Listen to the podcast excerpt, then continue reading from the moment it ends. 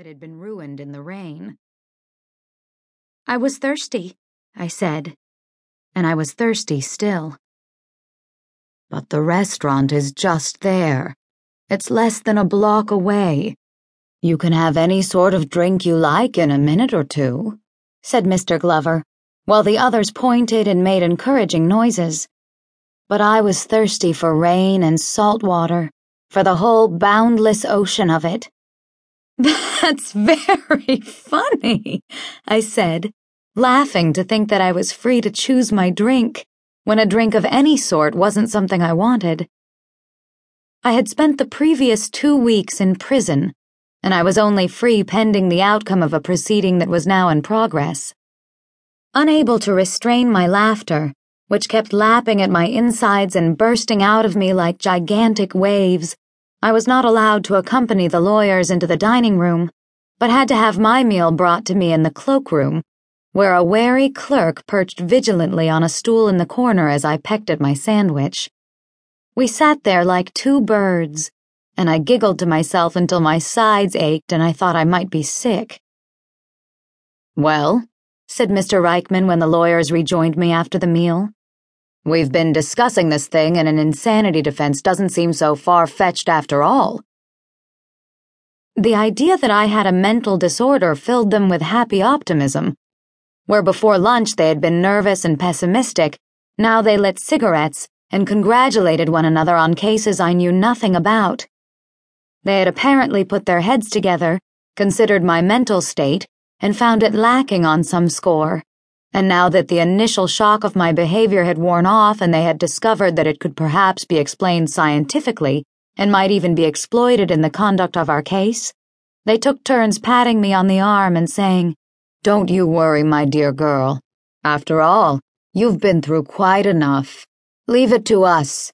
We've done this sort of thing a thousand times before. They talked about a Dr. Cole and said, I'm sure you will find him very sympathetic. Then rattled off a list of credentials that meant less than nothing to me. I don't know who had the idea, whether it was Glover or Reichman or even that mousy Liggett, that I should try to recreate the events of those 21 days and that the resulting diary might be entered as some kind of exonerating exhibit.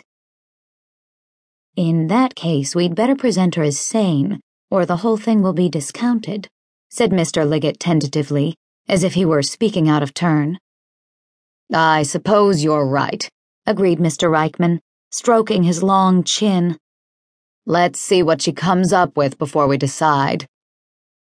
They laughed and poked the air with their cigarettes and talked about me as if I weren't there as we walked back to the courthouse, where, along with two other women, named Hannah West and Ursula Grant, I was to stand trial for my life. I was 22 years old. I had been married for 10 weeks and a widow for over six. Part 1 Day 1 The first day in the lifeboat, we were mostly silent, either taking in or refusing to take in the drama playing itself out in the seething waters around us. John Hardy, an able bodied seaman and the only crew member on board Lifeboat 14, took immediate charge. He assigned seats based on weight distribution, and because the lifeboat was riding low in the water, he forbade anyone to stand up or move without permission. Then he wrested a rudder from where it was stored underneath the seats, fixed it into place at the back of the boat, and commanded anyone who knew how to row a boat to take up one of four long oars which were quickly appropriated by three of the men and a sturdy woman named Mrs. Grant. Hardy gave them orders to gain as much distance from the foundering craft as possible, saying, Row your bloody hearts out, unless you want to be sucked under to your doom. Mr. Hardy stood with his feet planted and his eyes alert, guiding us deftly around anything that blocked our way, while the four rowed in silence their muscles straining and their knuckles white.